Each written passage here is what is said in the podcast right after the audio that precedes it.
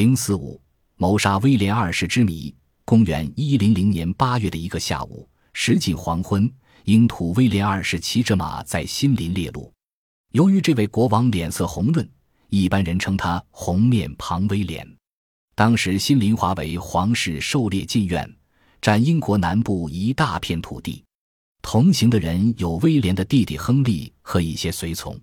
一行人分成几个小组后，国王和他的亲信顾问蒂雷尔并其出列。其后发生的事情，直到现在还是一个谜，是惹人揣测的悬疑事件。一般人知道的事情大致如下：一只赤鹿从国王附近跑过，他立刻射了一箭，射中目标，但是赤鹿没有死。有好一会，威廉不动声色地坐在马鞍上，用手指挡着夕阳的斜照光线。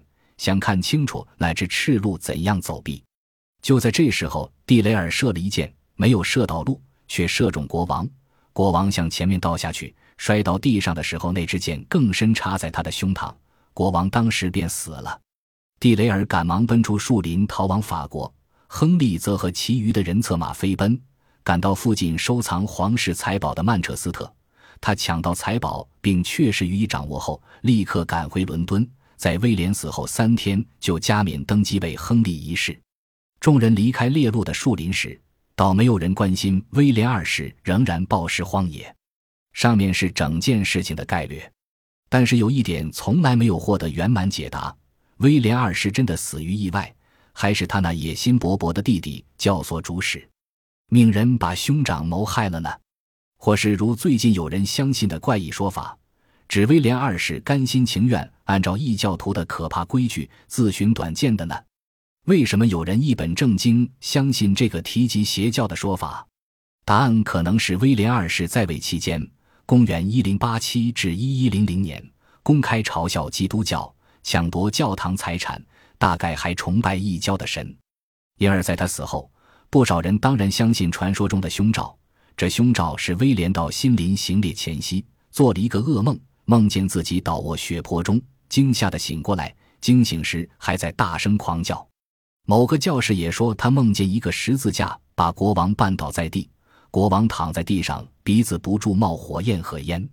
此外，还有人说听到国王叫地雷尔把他杀死，因为依据威廉信奉的宗教，他已经到了老而无用的地步。身为一个权力日渐衰落的国王，一定得在仪式中引颈就戮。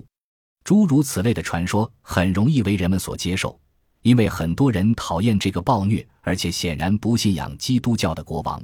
要使他死于意外而毫不足惜。不过，也许有人为掩饰事情真相而编造了这些故事，同时予以散播，到处流传。今人却有允分理由相信新林驾崩事件由威廉的弟弟策动，因为威廉横死，亨利最为有利。威廉一世有三个儿子，威廉二世排行第二。威廉一世在生时已给几个儿子分家，把法国的诺曼底留给长子罗伯特，把英国给了次子威廉。亨利只获得一大笔财富，但是没有土地。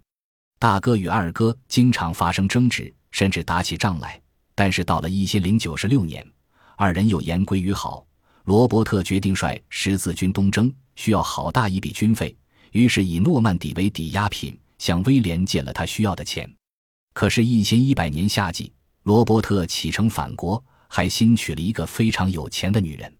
威廉打定主意，不让哥哥还债，赎回诺曼底，开始整军精武，预备夺取诺曼底。正在做这种准备的时候，出了新林列路驾崩事件。同时，假如亨利真的要篡夺英国王位，他一定已看清楚形势。知道自己得赶快行动。威廉死后，急如闪电的行动显示他事前早已做了一些准备功夫。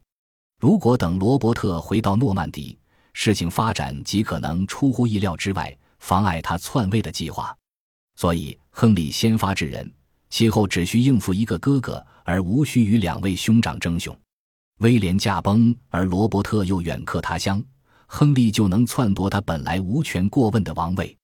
有一件重要的证据证明，亨利要对猎鹿时发生的意外事故负责。他从来没有试图抓蒂雷尔回来治以弑君之罪，连没收他的土地以作惩罚也没有。可是，以亨利的为人和本领，是不是足以组织这样一个谋朝篡位的大阴谋呢？毫无疑问，他很暴虐无道，往往还很残忍，有时使用挖眼和阉割等酷刑处罚叛逆分子。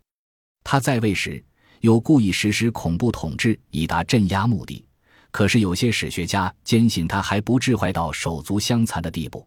这些史学家更追问：蒂雷尔跟主谋人串通，把朋友和恩公杀掉。对他自己有什么好处呢？事实上，蒂雷尔自惨祸发生后，直至死亡时都否认弑君。这样说来，当时是否可能有人在现场射了第三支箭？这第三支箭也许不是地雷尔射的，而是国王随员中另外一个人所射。有些史学家的确这样想，还有人坚持说这根本就不是谋杀，而是意外事故。在那个时代，打猎是一种危险的运动。林木稠密，许多骑马猎人不是撞在树干上摔碎腿骨，就是被树枝绊住栽下马来。猎人追赶猎物最易兴奋忘形，那时所射的箭，每一只都足以酿成危险。事实上，罗伯特有一个私生子，就在他叔父死前几年，在同一树林里死于意外。虽然如此，抱怀疑态度的人还是指出。就是那些认为亨利不致手足相残的人，也不得不承认亨利却非善类。亨利一世在位三十五年，期间从仅存的哥哥手上强夺了诺曼底，还把罗伯特囚禁在英国的监牢内，直到罗伯特八十岁寿终之时。